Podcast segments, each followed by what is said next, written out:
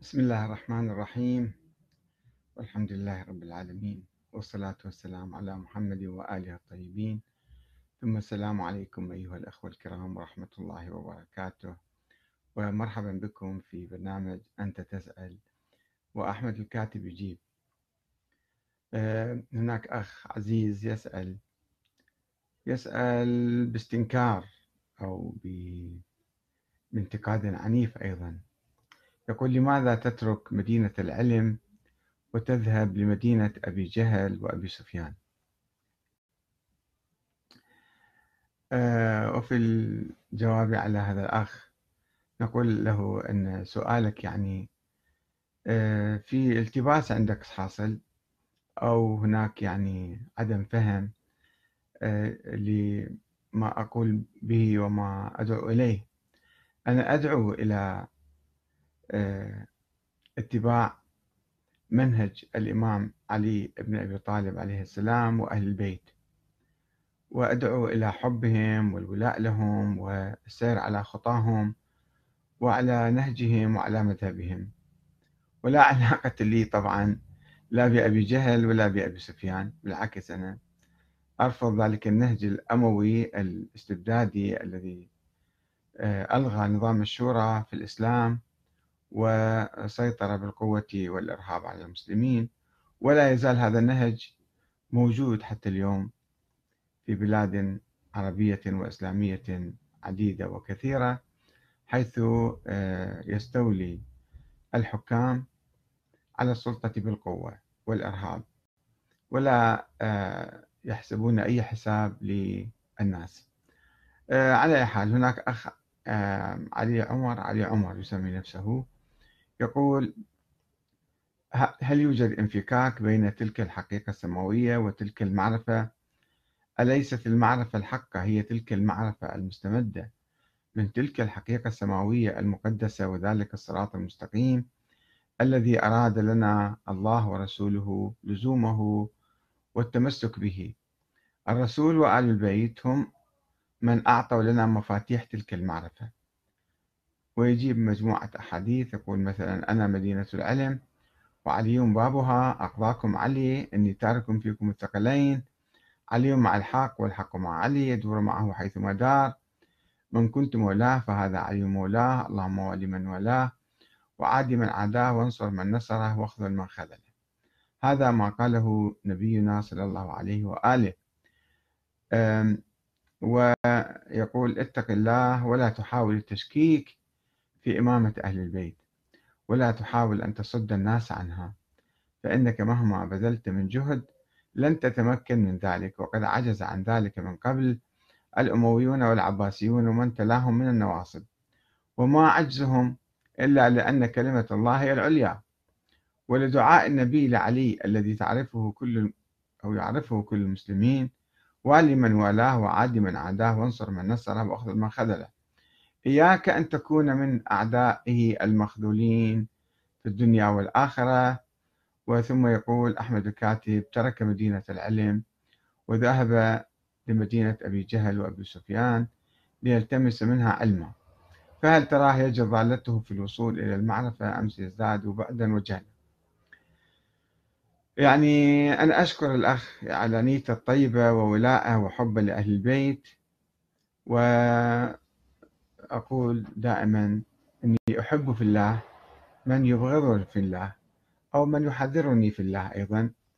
وأعتقد في هناك سوء فهم آه، لما أطرح وما أقول.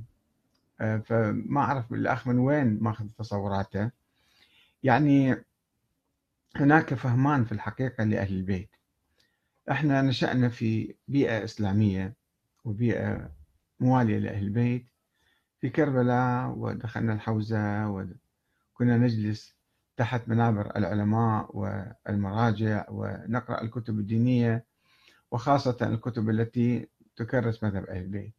لا بل أكثر من ذلك في مطلع شبابي يعني كتبت سنة 70 1970 يعني قبل حوالي 48 سنة. كتاب عن الإمام الحسين الإمام الحسين كفاح في سبيل العدل والحرية. وكتبت عن الإمام الصادق الإمام الصادق معلم الإنسان. وكتبت أيضا عشرة ناقص واحد يساوي صفر في مسألة الولاية. ولكن الفهم اللي تربينا عليه واللي هو شائع وحتى الآن موجود واللي يسميه الدكتور علي شريعة رحمة الله عليه التشيع الصفوي. وأنا قلت يعني أكثر من ذلك يعني قبل الصفويين كان هناك آه، نموذج للتشيع أو مفهوم للتشيع مفهوم ميت مفهوم غير قابل للترجمة للحياة لتطبيقه في الحياة. يدور حول أشخاص الأئمة. مثل ما الأخ يذكر الإمام علي هو كان دائما الخطباء يقولون هو بطل هو فاتح خيبر هو قاتل فلان هو عامل كذا. هو كان يعني حول شخص الإمام علي. الإمام علي كان رجل ضحى في سبيل الإسلام وقاتل المشركين وعمل كذا وكذا. والأحاديث اللي قرأت قرأناها قبل قليل كلها تدور وأهل البيت هم يعني آه، مثلا آه، مثل حديث الكساء وغيره آه، وأيضا هناك نوع من الغلو بأهل البيت.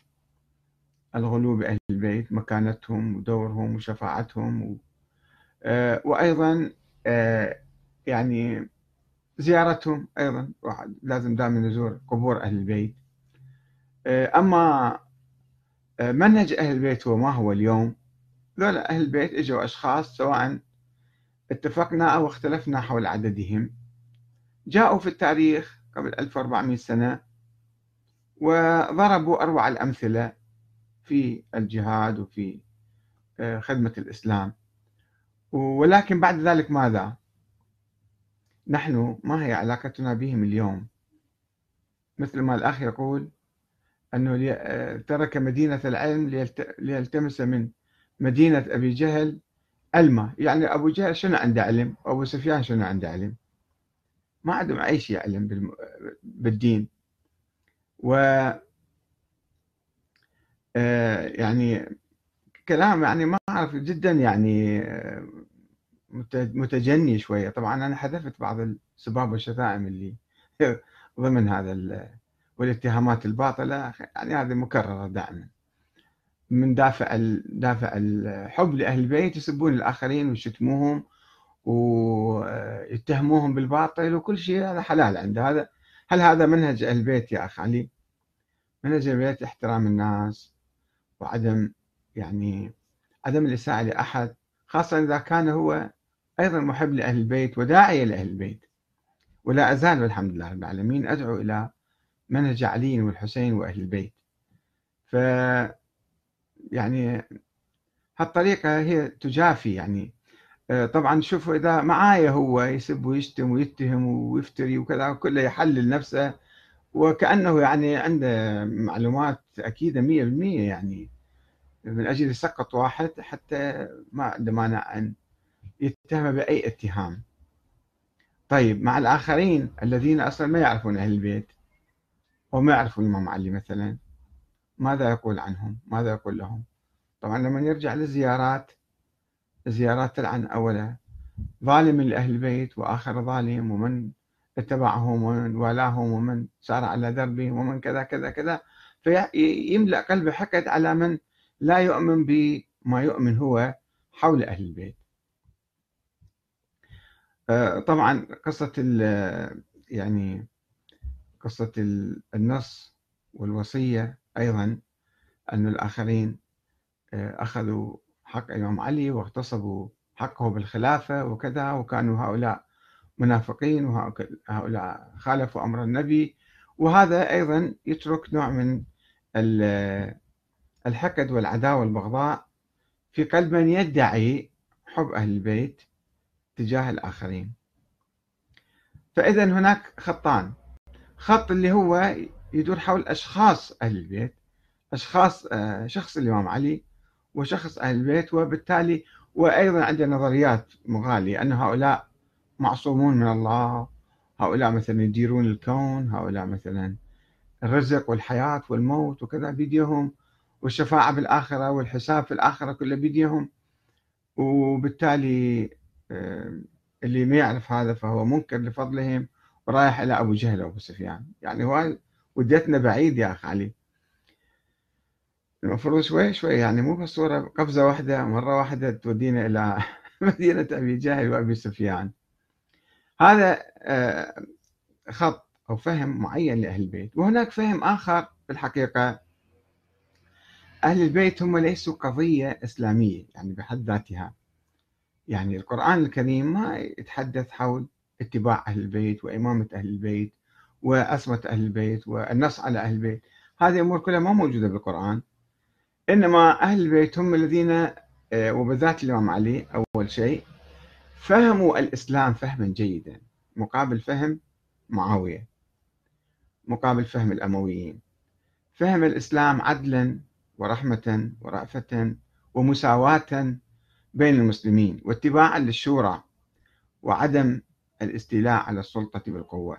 هذا يعني الإمام علي يمكن نقرأه بشكل آخر. آه، نشوف الإمام علي هو ما سعى إلى السلطة. إجت إلى السلطة عدة مرات السلطة إجت إلى عدة مرات وهو رفضها وخاصة بعد وفاة رسول الله.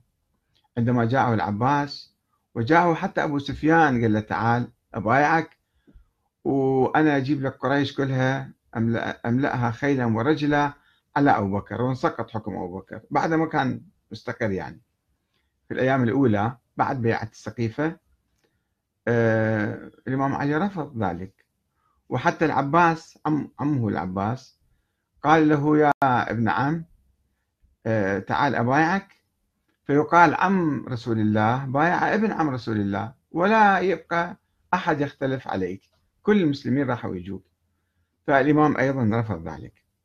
وثم بعد مقتل عثمان عندما جاءته آه، جاءه الثوار وقال له تعال نبايعك آه، أمير المؤمنين. قال لهم آه، أني لكم وزيرا خير لكم مني أميرا. لاحظوا كيف؟ ورفض وثلاثة أيام ظل هو رافض وهم مطبقين البيت يطالبوه أنه يجي يبايعهم ويكون أمير أمير وخليفة عليه. وعندما توفي واستشهد لم يعين ابنه الإمام الحسن بعده وليا العهد أو يوصله بالإمامة وإنما الناس انتخبوه. فأهل البيت هو خطهم الشورى. اللي الآن إحنا المسلمين بين مفترق طرق إما أن نخضع للحكومات العسكرية والحكومات الملكية المطلقة وإما أن ننتخب حكامنا بأنفسنا ونراقبهم ونحاسبهم وننتقدهم ونغيرهم إذا فشلوا أو أخطأوا أو انحرفوا. هذا الخط لا يزال موجود حتى اليوم. خط أهل البيت هو خط الشورى. وهناك حديث عن الإمام الرضا يروي الشيخ الصدوق في عيون أخبار الرضا. يقول قال أبي عن آبائه عن جده عن رسول الله آه، من اغتصب الأمة أمرها ووليها من دون مشورة فاقتلوه فقد أذن الله ذلك. يعني أي واحد يستولي على السلطة بالقوة بالانقلاب هذا حلال الدم. لأن يغتصب الأمة كلها يغتصب الأمة أمرها. هذا خط أهل البيت. خط أهل البيت الزهد في الدنيا. مو ركض وراء الدنيا والسرقة والنهب والاحتكار خط أهل البيت هو التواضع للآخرين. احترام المعارضة الإمام علي عليه السلام عندما احترم حتى الخوارج وقال إن لهم علينا ثلاثة حقوق ألا نمنعهم مساجد الله ولا نقطع عنهم الفيء الرواتب ولا نبدأهم بقتال.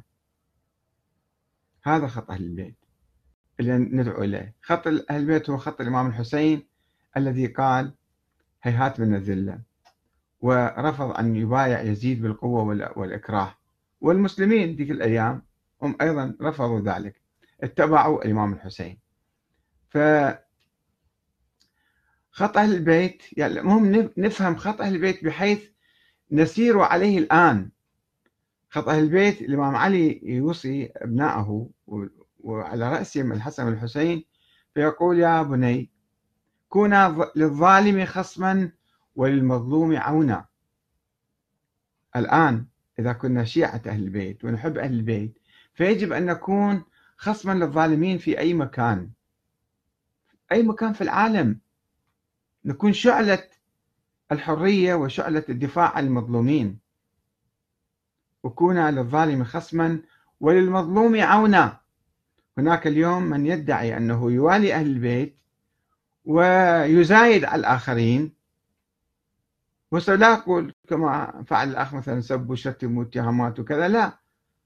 إنما يصم عينيه وأذنيه ويغمض عينيه ويصم أذنيه ولا يتفاعل مع أي قضية عادلة في العالم. ما علي أنا.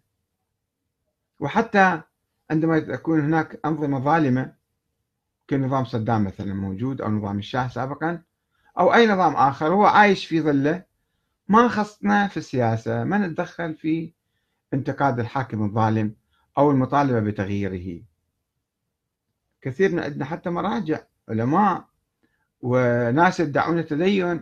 هذا الذي سماه على شريعتي التشيع الصفوي تشيع ميت قشري يهتم في القشور ويهتم بالأشخاص ويضخم الأشخاص ويغالي فيهم ولكنه يحجم عن اتباع سيرتهم.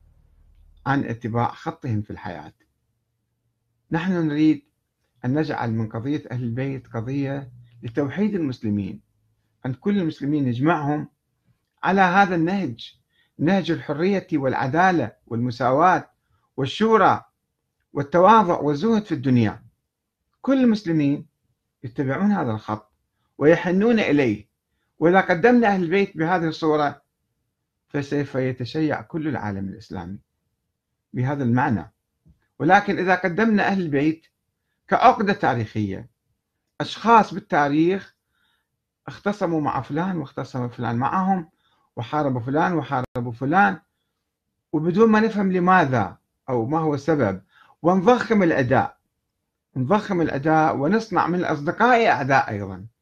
في التاريخ واليوم أهل البيت يصبحون عقدة بيننا وبين الآخرين نتقاتل عليهم اليوم ونتحارب ونختلف ونكره بعضنا بعضا لأن هؤلاء ما يحبون أهل البيت.